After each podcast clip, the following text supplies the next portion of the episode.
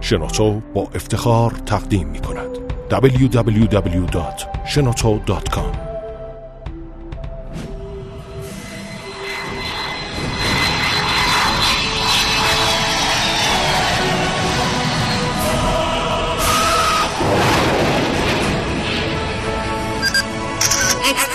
کاخوشگر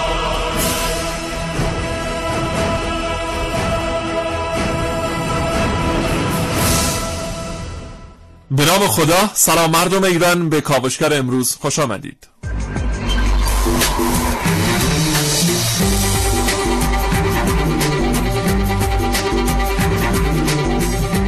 در کاوشگر امروز تا پنجاه دقیقه آینده قراری که در مورد معادن ایران صحبت کنیم.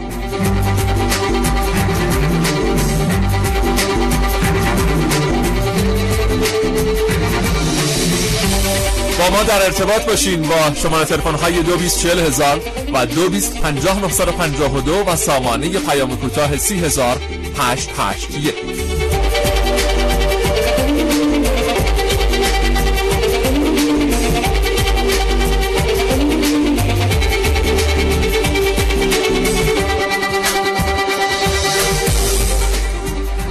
معادن ایران چرا معادن در ایران های اهمیته وضعیت کارگران معادن وضعیت خصوصی یا دولتی بودن معادن در ایران همه در برنامه امروز کاوشگر.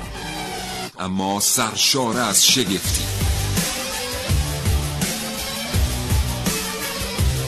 کاوشگر رو شنبه تا پنج شنبه نه تا ده صبح از رادیو جوان بشنوید. کاوشگر. آنچه در کاوشگر امروز خواهید شنید.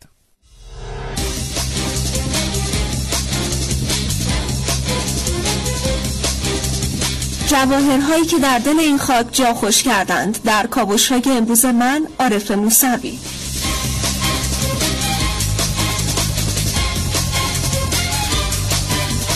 نگاهی به وضعیت معروف در این شعار معدنی ایران در کاوشگر امروز با من محسن رسولی.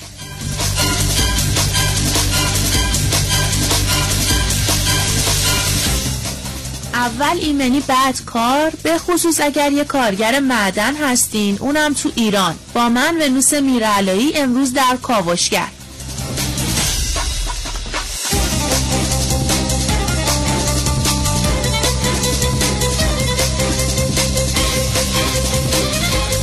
خانم نازنین علیدادیانی هم برای شما در دو بخش گزارشی را آماده کردند.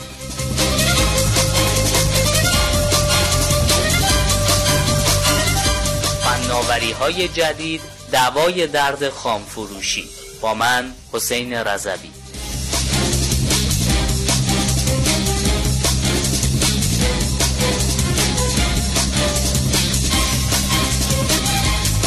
و من حامد مشکینی امروز در غیاب دوست و همکار ارجمندم سیاوش عقدایی با شما هستم در برنامه کاوشگر و با آقای مهندس غلام رضا ملا مدیر مرکز تحقیقات و فراورده های معادن ایران. صحبت خواهم کرد. صبحتون بخیر. صبح محسن رسولی هم بخیر. به نام خدا. بله سلام صبح بخیر خدمت شما حامد مشکینی عزیز و همه شنوندگان خوب کاوشگر. امیدوارم ما رو تا انتهای برنامه همراهی کنن. انشالله محسن امروز چه خواهیم گفت؟ بله. یه جدول معروفی هست کسانی که مخصوصا آره. مثلا اونایی که کنکور دادن حتما یه آشنایی خاصی باهاش دارن. جدول تناوبی تناوبی عناصر یا همون جدول مندلیوف من همینجوری گفتم ما یعنی خواستم شوخی بکنم متالورژی آره جدی شد. آره. چون متال تخصصت متالورژی چی بود؟ من متالورژی صنعتی خوندم. آه. کاش متالورژی استخراجی خونده بودی. چون من صنعتی خوندم. حداقل یکی اون استخراجی میخوندی یه ذره به این بحث می‌خورد. ولی اینکه گفتی جدول مندلیوف دقیقاً ربط داره به همون متالورژی خوندنت.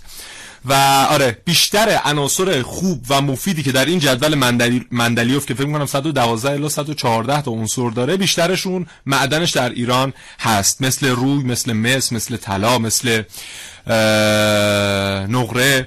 و حتی سنگ های نیمه قیمتی و گران قیمتی که ما داریم مثل فیروزه که در هیچ جای دنیا کیفیتش به اندازه فیروزه نیشابور نیست و همه جواهرسازی ها همه شرکت های بزرگ و کارخانجات بزرگ و مارک های معروفی که می‌خوان جواهر جواهر آلات گران قیمتی تولید بکنن حتما بخشی از جواهرات خودشون رو اختصاص میدن به فیروزه نیشابور. در مورد همه اینا صحبت خواهیم کرد در مورد اینکه چرا با وجود این همه ظرفیتی که ما داریم اینقدر تولید و فراوری مواد معدنیمون در ایران کمه و چرا انقدر صادراتمون محدوده و اشکال کار کجاست؟ آیا واقعا تجهیزات نداریم؟ آیا واقعا مشکل تحریم هاست؟ پس قبل تحریم ها چی بود؟ اگر زمانی که ما تحریم نداشتیم و می‌تونستیم همه تجهیزات رو وارد کنیم چرا اون موقع هم باز وضعیت مطلوبی نداریم؟ همه این موارد رو در موردش صحبت خواهیم کرد. که اصلا ما معادن در ایران و تولید و تولید و بحث فراوری معادن رو در ایران جدی می‌گیریم یا نه؟ این هم برای آره. خودش یه داستانیه که حالا در مورد صحبت خواهیم کرد. اما سوال ما از شما شنونده های عزیز به نظرتون کار در معدن سختترین کار دنیاست؟ اگه نه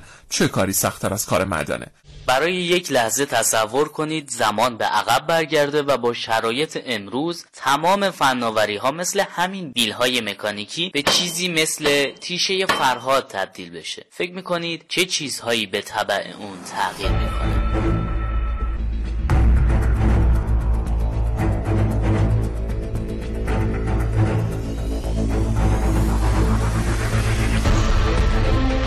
ایران رتبه پانزدهم فولاد نهم سیمان و مس دهم سنگ آهن 24 آلومینیوم و دوم تو سنگ های تزئینی جهان رو به خودش اختصاص داده.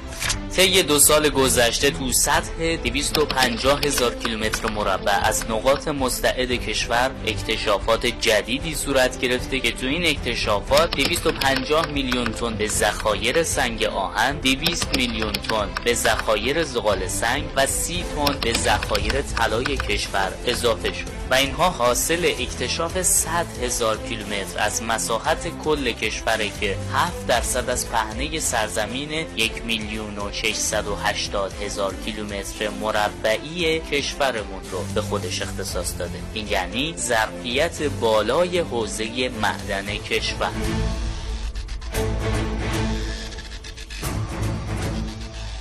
همه اینها در حالیه که خام فروشی سنگ بزرگی صد راه پیشرفت تولید مواد معدنی. از اینجا بارگیری میشه برای بندر باس از بندر باس هم با کشتی صادر میشه به کشورهای هلند و آلمان و اتریش تونی 50 دلار. سنگای منطقه به طور غیر مستقیم میاد دور می‌زنه به همون کشورهایی که ما همجوار ما هست و نزدیکتر فاصله داریم صادر میشه. یکی از دلایل اصلی خام فروشی نبود امکانات لازم برای ساخت تجهیزات مورد نیاز این بخش و در دسترس نبودن فناوری های نو برای فراوری مواد خام داخل کشور و تامین اون از خارج کشوره. جای تعمله که خیلی از کشورهای صنعتی با بکارگیری تجهیزات مدرن و دانش روز به پیشرفت‌های زیادی تو فراوری مواد معدنی دست پیدا کردن و علاوه بر کاهش هزینه های تولید روند فعالیت های معدنی رو هم سریعتر کردن استخراج مواد معدنی و انجام فراوری های لازم نه تنها باعث جلوگیری از خام فروشی میشه بلکه میزان ارزش افسوده رو چند برابر می‌کنه و در کنار اون اشتغال زایی و سرمایه گذاری رو افزایش میده. بخش معدن این ظرفیت بزرگ اقتصاد کشور نیازمند ورود فناوری های جدید و تکمیل زنجیره ارزش افزوده است. روندی که می‌تونه محصولات معدنی رو به جایگزینی مناسب برای صادرات نفت تبدیل کنه.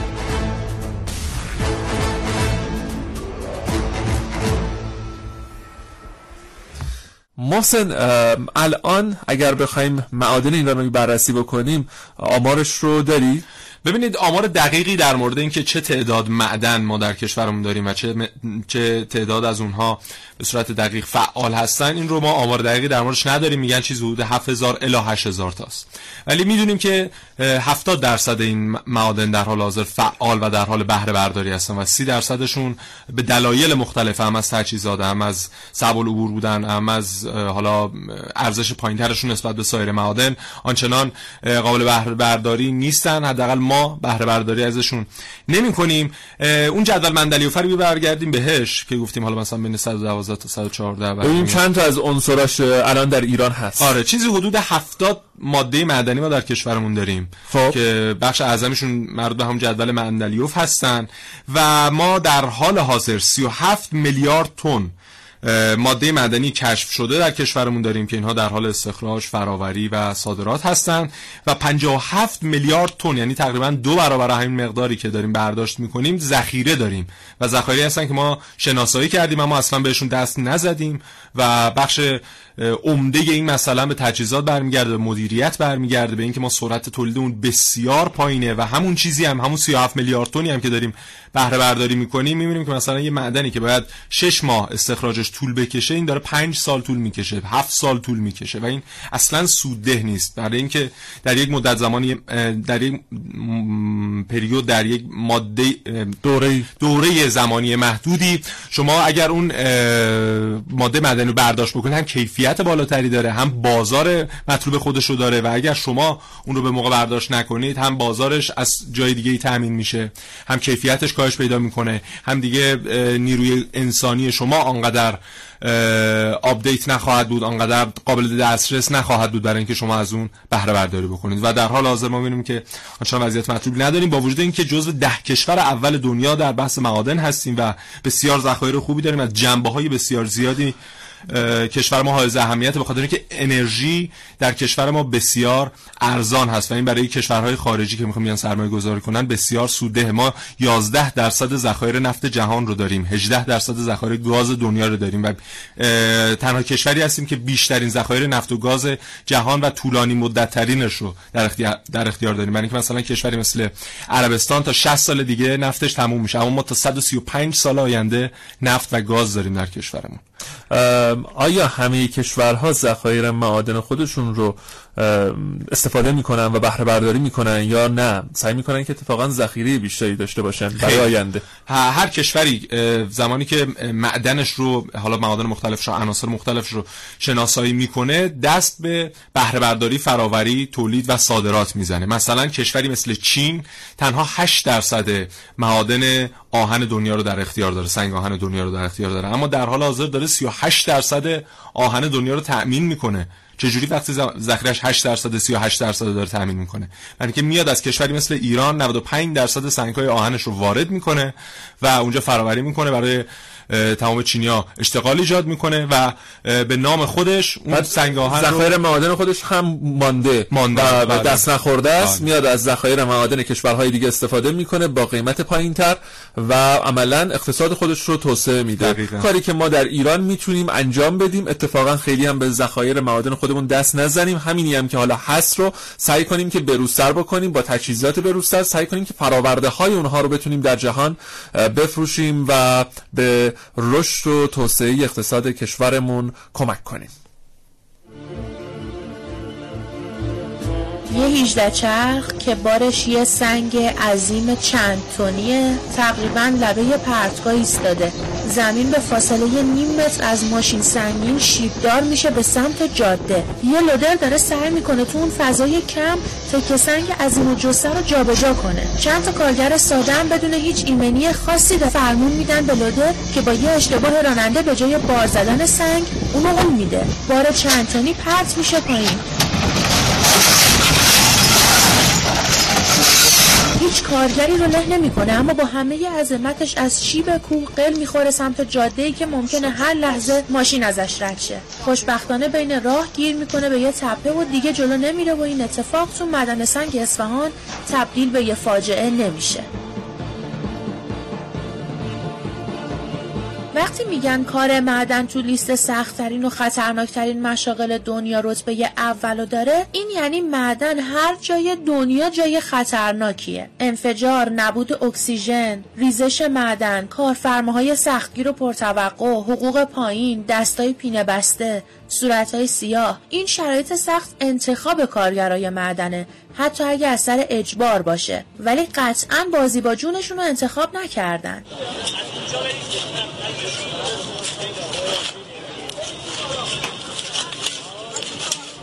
داستان واقعی که اول تعریف کردم. 18 چرخ و معدن سنگ اصفهان و سنگی که می‌تونست خیلی راحت اون کارگر معدن رو زیر بگیره و له کنه. به نظرم حتی اگه یه غیر متخصص رو بفرستن تو اون معدن با دو تا نکته ساده جلو رفتارهای خطرناک رو می‌گیره. اون جمله اول ایمنی بعد کار رو اگه یه شعار ندونیم خطرات کار تو معدن رو به نصف میرسونه. پس اینکه اون معدن تو ایران باشه یا یه کشور دیگه فرقش فقط به رعایت ایمنی فردی و تجهیزات مناسبه اگر نه معدن همیشه خطرناکه.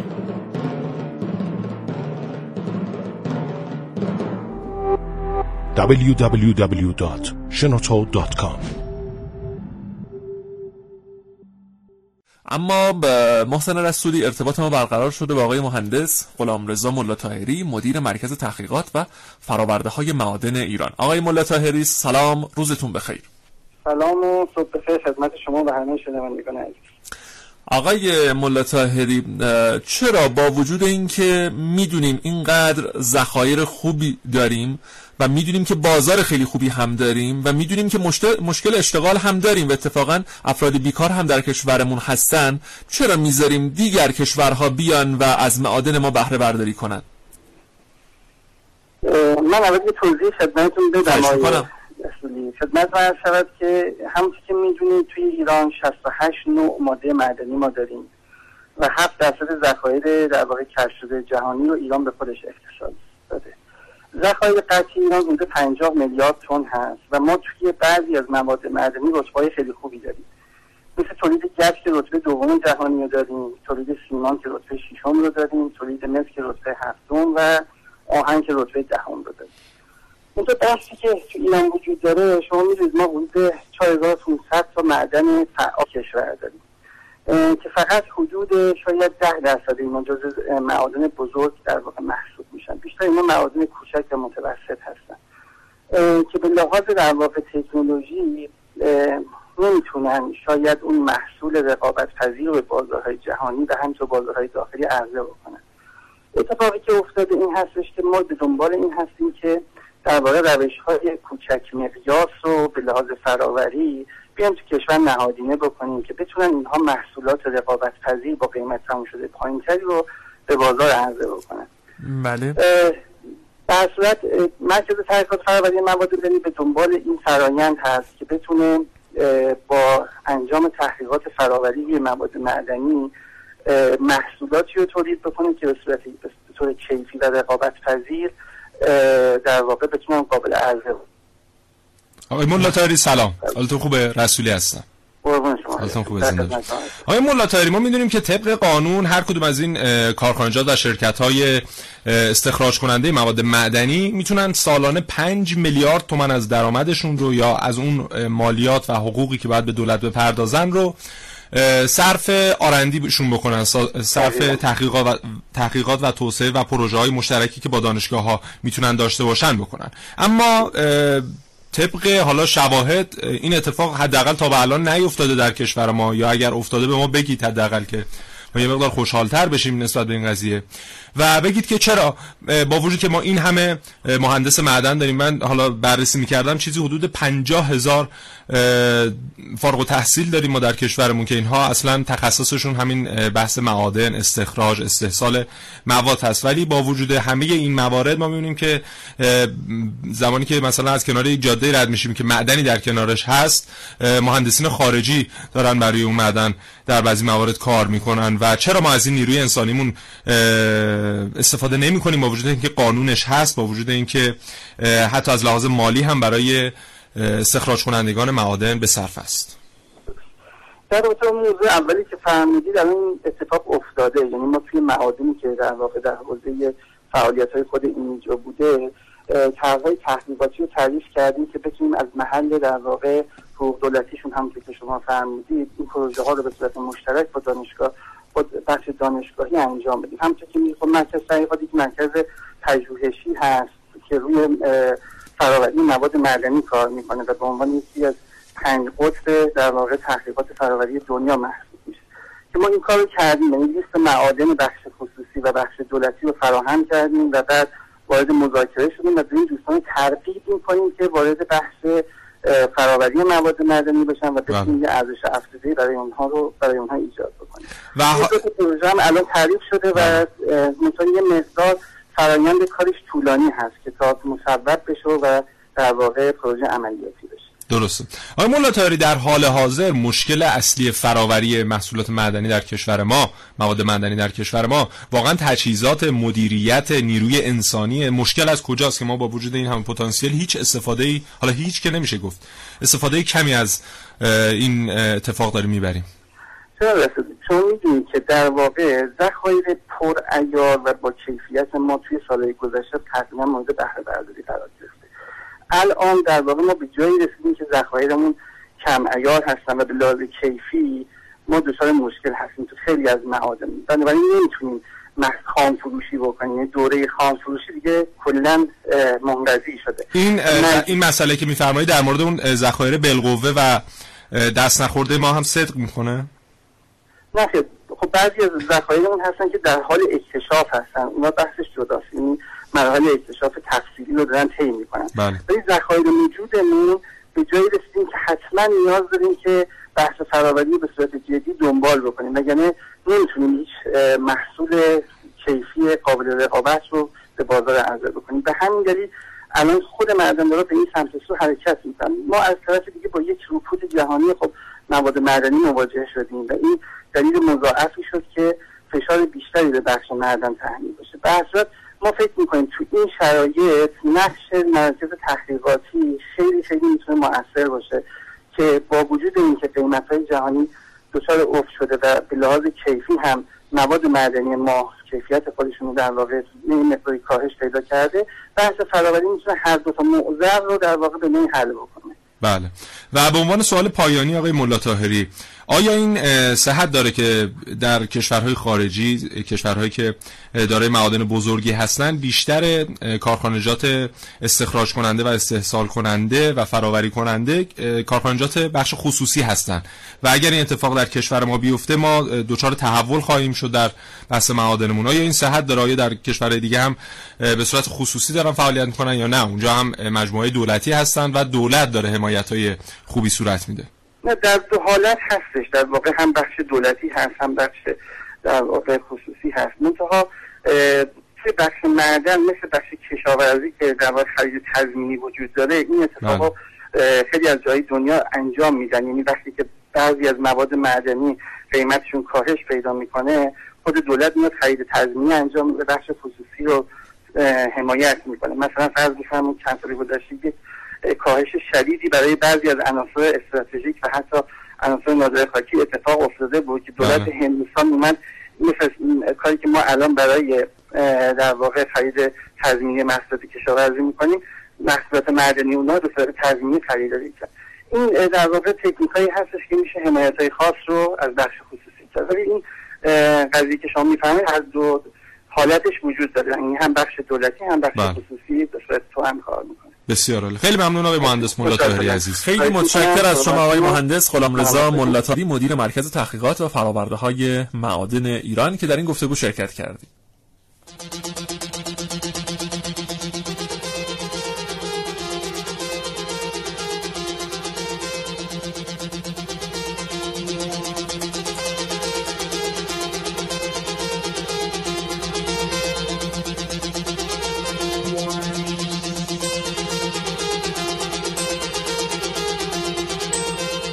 کاوشگر در روز سهشنبه چهارم آبان در اولین سمپوزیوم بین المللی فراوری مواد مدنی ایران حضور پیدا کرد. این گزارش در دو بخش تقدیم شما میشه.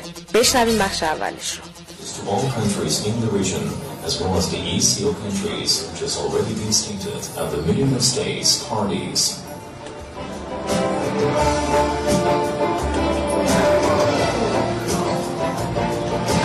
در ایران ذخایر و معادن زیادی وجود دارد که بهره برداری از آنها به اقتصاد ایران کمک خواهد کرد و توسعه فناوری های جدید برای بهرهمندی بیشتر از سود این منابع در چرخه تولید ارزش در چرخه تولید مورد توجه قرار گرفته است. بدیهیز مرکز تحقیقات فراوری می تواند نقش مهمی را در موفقیت شرکت های مدنی ایفا کنند سابقه و تجربه بالای نیروهای متخصص و تجهیزات پیشرفته پیشرفته مرکز را قادر ساخته تا بتواند خدمات با استاندارد پذیرفته شده به صنایع مدنی ایران و کشورهای منطقه ارائه دهد.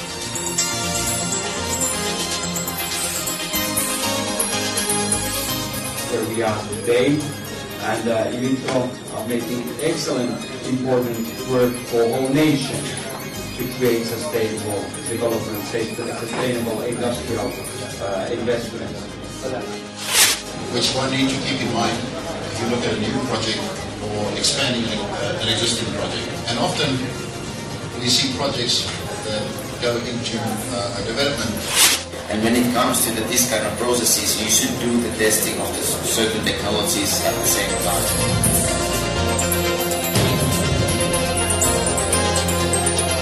بیشتر معادن بیشتر معادن مناسب و پربازده ایران مورد بهره برداری قرار گرفته و لازم است معادن با بهره اقتصادی کمتر یا با عیار پایینتر مورد استفاده قرار گیرد که فراوری چنین معادنی به دلیل نیاز به معدنکاری در عمر بیشتر به انرژی بیشتری نیاز دارد.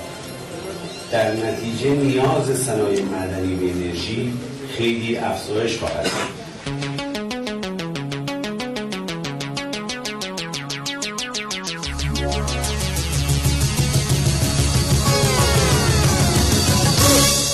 حاشیه مراسم صحبت کردم با جناب مهندس ملا تاهری مدیر مرکز تحقیقات و فرآورده های مدنی ایران. ببینید شما می‌دونید که مرکز تحقیقات فرآوری مواد مدنی یکی از پنج تا مرکز بین المللی هستش که روی در واقع تحقیقات فرآوری مواد مدنی کار می‌کنه. و به عنوان یک مرکز شناخته شده است که تو این 7 ساله پروژه های متعددی تو مقیاس آزمایشگاهی تو مقیاس نیمه سنتی اجرا کرده. سالانه حدود 70 هزار نمونه رو آنالیز می‌کنه. که در رنج خودش واقعا بی‌نظیره. هم تو ایران هم توی در واقع منطقه. این سمپوزیوم در واقع بعد از بحث برجام ما تقریبا توی 4 5 سال گذشته ارتباطاتمون با مراکز مشابه قطع شده بود. یعنی هم محققین هم مراکز مشابه زیاد تمایل نداشتن که به ایران بیان الان این فرصت که ایجاد شد این سمپوزیوم بین المللی برگزار شد. ما در واقع پیشکسوتان فن فراوری رو وارد کشور کردیم. مقالاتی ارائه دادن. حتی پتنت هاشون رو اینجا رو نمایی کردن. این خیلی مهمه. و در هر صورت یک فرصتی ایجاد شد که در واقع اونا هم با مرکز آشنا بشن. بتونیم ما تو پروژه های بین المللی شرکت بکنیم توسط اونها. یعنی پای ما هم به پروژه خارج از کشور باز بشه. و از مزایای دیگه این ارتباط اینه که رابطه بین بخش صنعت ما و معدن ما با این کمپانیا برقرار میشه که خودشون می‌تونن مشکلات صنعتی معدنیشون رو مطرح بکنن براشون سلوشن پیدا بکنن و در واقع یک راهکاری است برای حل مشکلات بخش صنایع معدن. از طرف دیگه خب در حاشیه این کنفرانس هم دو تا اتفاق دیگه افتاد. ما یک تفاهمنامه با در واقع سازمان زمینشناسی فنلاند منعقد کردیم در سه تا حوزه. یکی حوزه آموزش هست بحث بعدیمون حوزه عناصر نادر خاکی هست و بحث سوم هم اکتشاف کل منابع منابع معدنی مختلف.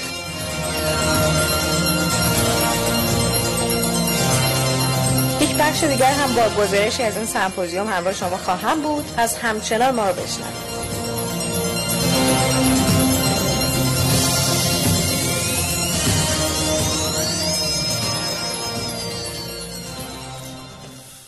محسن رسولی بریم بله. سراغ کارگران معدن. آره. وضعیت حال حاضر کارگران معدن. خب این شغل کارگری معدن یکی از علل اصلی معروف شدنش همین لیستیه که هر سال منتشر میشه در مورد سختترین شغلای دنیا و همیشه جزء تاپ تری بوده یعنی همیشه جزء سه تا.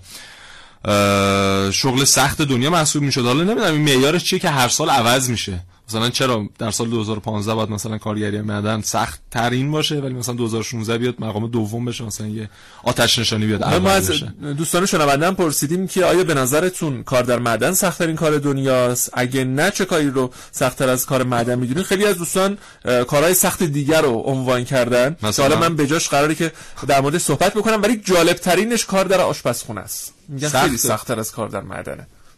بستگی داره از چه زاویه دیدی بهش نگاه بکنه حالا این کارگری معدن به خاطر همه مشقت هایی که داره در کار کردن در معدن یکی از جنبه های سخت بودنش. اگه حالا اینو بیاریم در ایران اون دیگه خیلی سختتر میشه. یعنی مطمئن باشید کارگر معدن ایرانی خیلی سختتر شرایطش از یک کارگر مدنی که مثلا در یک کشور دیگه داره کار می‌کنه. چرا؟ برای اینکه اینها قراردادهای شش ماهه و یک ساله دارن و اینها باید در طول یک سال تنشون بلرزه که آیا در زمستان آینده ای که میاد اینها باز هم قراردادشون تمدید میشه یا نه؟ آیا کارفرمایی که پیمانکاری که اومده بر روی این معدن داره کار می‌کنه آیا دلش می‌خواد؟ از من خوشش میاد که سال آینده مثلا من رو بپذیره و در معدن دیگه حقوق کار مزایاشون حقوق مزایاشون پرداخت میشه یا نه؟ و آیا اگر اعتراض بکنن به اعتراضشون رسیدگی میشه یا نه؟ برعکس محکوم میشن به اینکه چرا اصلا اعتراض کردید به حق رو به پیمانکار میدن. اتفاقی که در چند مورد از معدنهای طلا افتاد و خب می‌تونن سرچ بکنن در تعداد زیاده که لازم نیست ما اسم ببریم. متاسفانه این شرایط باعث میشه که بیمه هم نمیشن. بیمه که اصلا و در این حال حقوق بسیار پایینی هم دارن. و قراردادهاشون بله. مطابق خیلی از قراردادهای کارگری دیگه یک متنیه که اینها فقط زیرش رو امضا کردن. یک یک کاغذی که اینها فقط خب زیرش امضا نکردن چیکار کنن؟ متن اصلا متنی مشخص نیست و اون سابکار اون پیمانکار به راحتی می‌تونه بالای اون امضا هر چیزی که دلش می‌خواد بنویسه و امضا هم ناچارن زیرش هست. و این همه این موارد باعث میشه که اگر در ایران قرار باشه شغلی رو سختترین شغل دنیا شغل حداقل کشورمون حساب بکنیم کارگری معدن سختترین خواهد بود. برخی میگن کارگردانی. آخه مثلا همین کارگردانای سینمای ما واقعا شغلشون سخته. شما این همه هزینه می‌کنید میری سینما بعد افسرده و خیلی ناراحت حالا اصلا برای این قضیه که آیا در واقع اثرشون چطوره به هر حال قبول کنیم که درسته اصلا هر کاری در جایگاه خاص خودش سخته. اما واقعا کار در معدن از از نظر جسمی خیلی خیلی فشار میاره بله. آدم. و در این حال بحثی که هست میگم حقوق و مزایاشون به نسبت کاری که دارن انجام میدن اصلا همخونی نداره. و این شعار اول منی بعد کار تقریبا ما فقط بعد کارش رو در مورد کارگرامون داریم و ایمنی آنچنانی ندارن. اینها چه از لحاظ تجهیزات ایمنی که باید داشته باشن حداقل اون کلاه چراغداری که باید داشته باشن استاندارد باشه. و خب مسئله دیگه ای که من هنوزم دارم فکر می‌کنم که چرا کار در آشپزخونه سختترین کار دنیاست. حالا دوستمون عنوان کرده اگر دلیلش رو هم بنویسیم ممنون میشیم ما.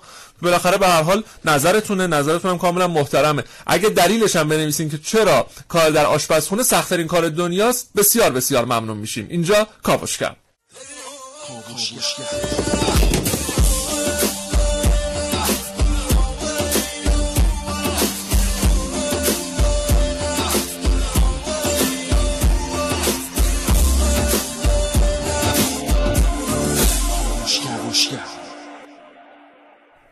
خب پیامک ها زیادن. یه مروری باز به پیامک ها داشته باشیم. علی هستم راننده بیل میکانیکی که در معدن مس کار می‌کنم. اصولا بله. معادن مس در ایران بیشترشون در استان کرمان هستن بله، و استان آذربایجان شرقی. بله. مثل سونگون و مثل سرچشمه و آره. چند مورد دیگه. که به همه عزیزانی که نگاه می‌کنم یه چند تا دیگه میگم. معادن روی هم بیشتر در زنجانه. بله. معادن آهن هم باز در استان کرمان و اصفهان و یزد و بله. به هر حال ما خدا قوت میگیم به همه دوستانی که الان در معادن دارن صدای ما رو میشنون. آقای محسن مرادی گفتن که دامپروری از کار در معدن سختره من یه معدن مثل دیگه اضافه کنم. معدن مثل میدوک یا میدوک که اونم در کرمانه و مثل که کرمان خیلی معادن مثل غنی از بله. فقط در مورد این کار در معدن من یه آمار جالبی خدمت من این رو هم بگم بعد بریم. چون این پیامکرم بخونم که گفتن کار توی معدن شاید از لحاظ جسمی سخت باشه. اما کارهای پر استرسی مثل مدیریت مالی سختره به نظرم. و از کارهای معدن و اینها میشه گفت که سختتر آقای سجاد طولابی از بوشهر. این سختتر از اشاره کرد. مدیریت مالی مدیریت خرج خونه و زندگی زمانی که مدیر مالی حقوق رو به موقع پرداخت نمی‌کنه و اون کسی که دو ماه سه ماه حقوق دریافت نکرده خیلی کارش سخت‌تر است بله دیگه مدیر مالی در خونه هم خودش خیلی سخته داستان. این آمار جالبه هم بگم که سالانه در ایران 3500 کارگر معدن جونشون رو از دست میدن و چیز حدود 3 میلیون و 200 هزار مورد جراحت هم هست. اتفاق میفته متاسفانه و تعداد آمار تلفات کارگرهای معدنمون نسبت به جمعیتی که در دنیا داریم که ما یک درصد جمعیت دنیا رو داریم تشکیل میدیم به خاطر همین عدم توجه کافی به ایمنی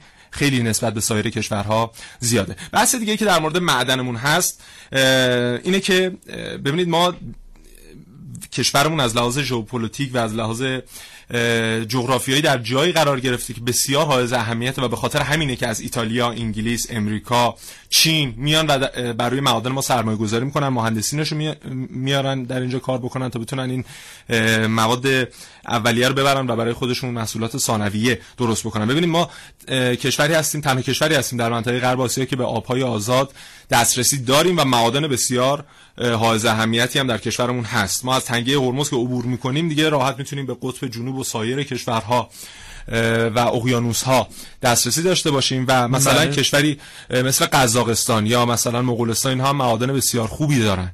اما به خاطر همین عدم دسترسیشون به آبهای آزاد از لحاظ صادرات و تجارت مواد معدنی دچار مشکل هستن. اما ما این پتانسیل رو داریم. به راحتی می‌تونیم ترانزیت بکنیم از طریق آبهای آزادمون.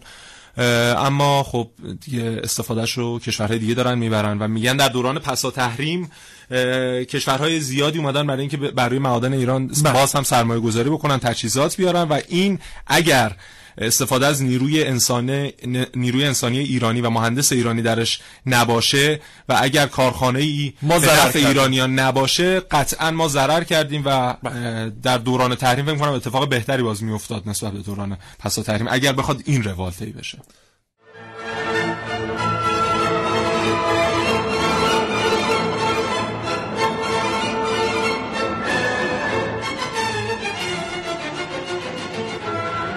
بخش دوم گزارش کاوشگر از اولین سمپوزیوم بین المللی فراوری مواد مدنی ایران و صحبت با چند نفر از شرکت کنندگان در این سمپوزیوم.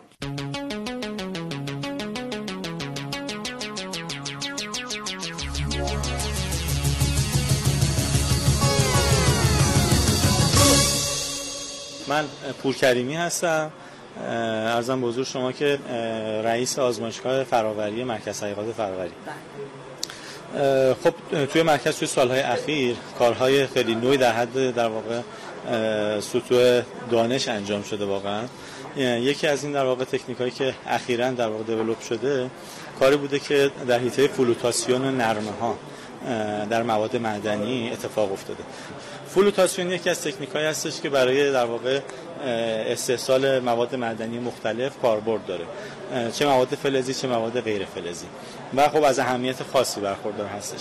یکی از در واقع تکنیک هایی که سال 2010 توی دانشگاه کنتاکی آمریکا برای اولین بار معرفی شد و سال 2013 در مرکز تحقیقات ما آقای دکتر رحمان احمدی که در حال حاضر استاد دانشگاه بین‌المللی امام خمینی هستن. اومدن روی مس این رو کردن روی نمونه مثل خالص. و در واقع دنباله کار ایشون بنده به عنوان تز دکترا اومدم کار کردم در واقع در حیطه فراوری فسفات. این رو بومی سازی کردیم و خودمون یه سری قابلیت ها رو بهش اضافه کردیم و با modification ی که انجام دادیم تونستیم که به صورت کاملا کنترل شده sizing ها رو داشته باشیم و کلیه عوامل فیزیکی و شیمیایی که می‌تونه در واقع تاثیر بذاره روی این پارامترها رو کنترل بکنیم. و با این تکنیک بیشتر از 200 درصد یعنی دو برابر نسبت به تکنیک های معمولی فلوتاسیون تونستیم در واقع راندمان فرایند رو افزایش بدیم Mr. Andre Fonder. No, Fonder Merver. Yeah. But a little bit lo- a little bit longer than that. Okay, okay.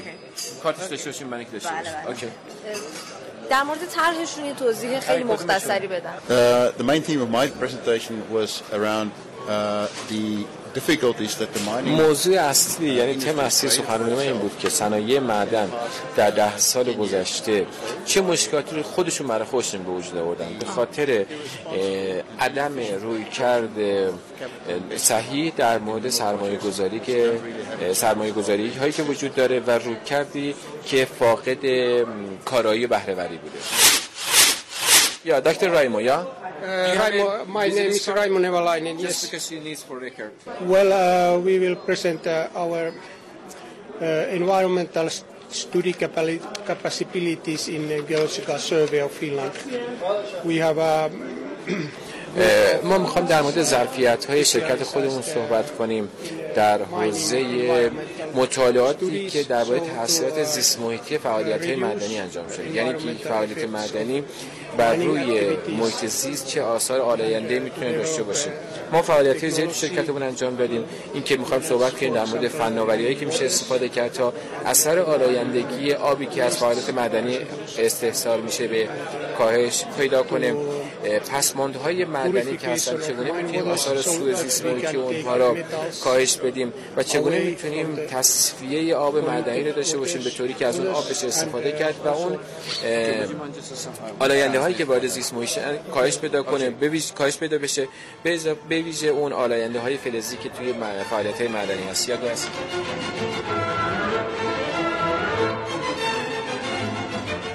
ممنونم که همراه من نازنین علی دادیانی بودید.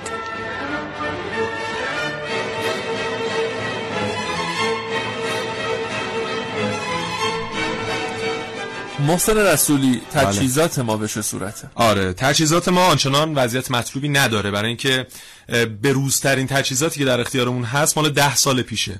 و خب چیزی حدود سه الا چهار سال بیشتر این تجهیزات نباید کار بکنن و اینها باید renew بشن و باید update بشن و مدل جدیدشون بیاد و من دستانم خورد به میکروفون ببخشید. و از اونها استفاده بشه. اما حالا برخی گفتن که به خاطر تحریم هاست و اینا به ما تجهیزات نمیفروختن اما دلیل اصلیش واقعا این نیست. چون در زمان قبل از تحریم ها هم ما تجهیزات بروزی استفاده نمی کردیم و چرا تجهیزات انقدر های اهمیت به دو علت؟ یکی اینکه شما زمانی که میرید و یک دست به استخراج مواد مدنی از یک معدن می‌زنید زمان بسیار حائز اهمیت به دلایل مختلفی که حالا اشاره کردیم چند تاشو مثل کیفیت مطلوبی که یک زمان خاصی داره برای بهره برداری از اون معدن و به خاطر هزینه هایی که اصلا استخراج اون مقل زمان رو باید در نظر بگیرید. اما زمانی که شما تجهیزات مطلوبی ندارید یا تجهیزاتتون بعد از 4 ساعت کار کردن باید 24 ساعت بخوابه تا بشه دوباره ازش 4 ساعت کار کشید اینها همه ضرر زننده است. مورد بعدی علت اصلی و حالا مزیت استفاده از تجهیزات جدید اینه که شما زمانی که یک ماده مدنی استخراج می‌کنید درصد خلوصی که شما از اون ماده دارید می‌گیرید خیلی حائز اهمیته و زمانی که تجهیزاتتون تجهیزاتتون سطح پایین باشه درصد خلوصتون هم میاد پایینتر و این رو در نظر بگیریم که هر چقدر ما اون مواد ثانویه رو از ماده جدا بکنیم خود اون مواد ثانویه که میره در کنار معدن کوه میشه اون خودش دوباره یه معدنه. پس مخلص کلام این که ما از نظر تجهیزات در حال حاضر مشکل داریم و باید بله. تجهیزات بروزتری رو وارد کشور بکنیم. بله.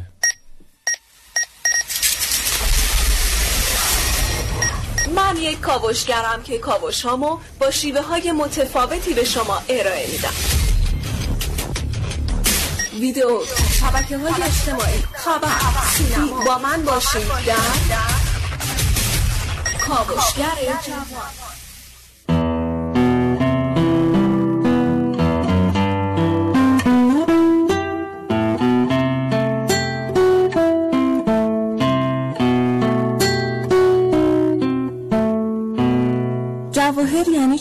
ارزشمنده. ارزشمند مثل طلا. ارزشمند مثل یه سرمایه بزرگ. ارزشمند مثل یکی بو یکی نبو. غیر خدا هشکی نبو. غیر خدا هشکی نبو. نمی‌دونم. و خاطر اینکه اول خدا تنها بوده بعدش جونورا رو آدما رو خلق کرده.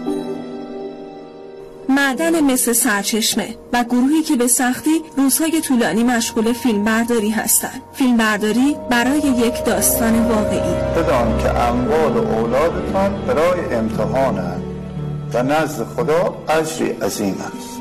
مادری که هر روز برای دیدن پسرش به محل کارش میره. معدن مثل سرچشمه. یونس!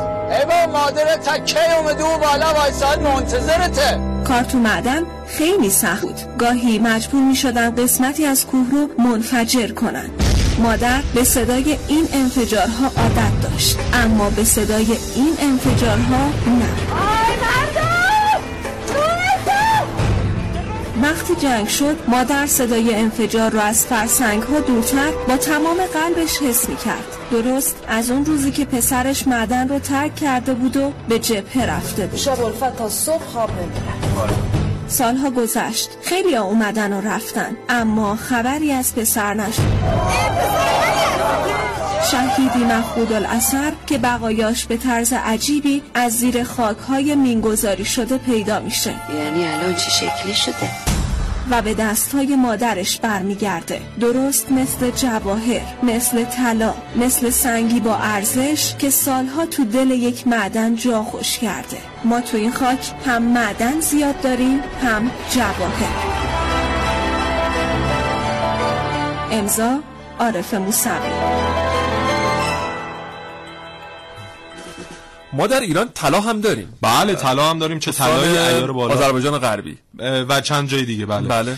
و نکته جالبی که در مورد طلای ایران هست اینه که ما چیز حدود 300 تن سالانه از ذخایر طلای دنیا رو به خودمون اختصاص میدیم اما تولید سالانمون 300 کیلوگرم بیشتر نیست. و یه نکته دیگه در مورد اون تجهیزات هم من بگم می‌دونم وقتمون خیلی کوتاه در 10 ثانیه. کشوری مثل ژاپن کشوری مثل چین زمانی که میاد از ایران سنگ آهن و زغال سنگ خریداری می‌کنه میاد کشتی هاشو به گونه طراحی می‌کنه و روی اونها کارخانه هایی بنا می‌کنه که در مسیر ایران تا چین ایران تا ژاپن تمام اون آهنه و تمام اون زغال سنگی استخراج بشه و زمانی که می‌رسه به ژاپن و می‌رسه به چین یه ماده خالص داشته باشن. از زمان دارن چه در سرمایه گذاری می‌کنن؟ ما چه داریم استفاده می‌کنیم؟ جالب بود. این موضوع آخری که گفت واقعا قابل تحمل ها.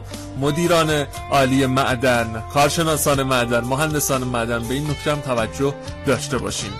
پایان کاوشگر.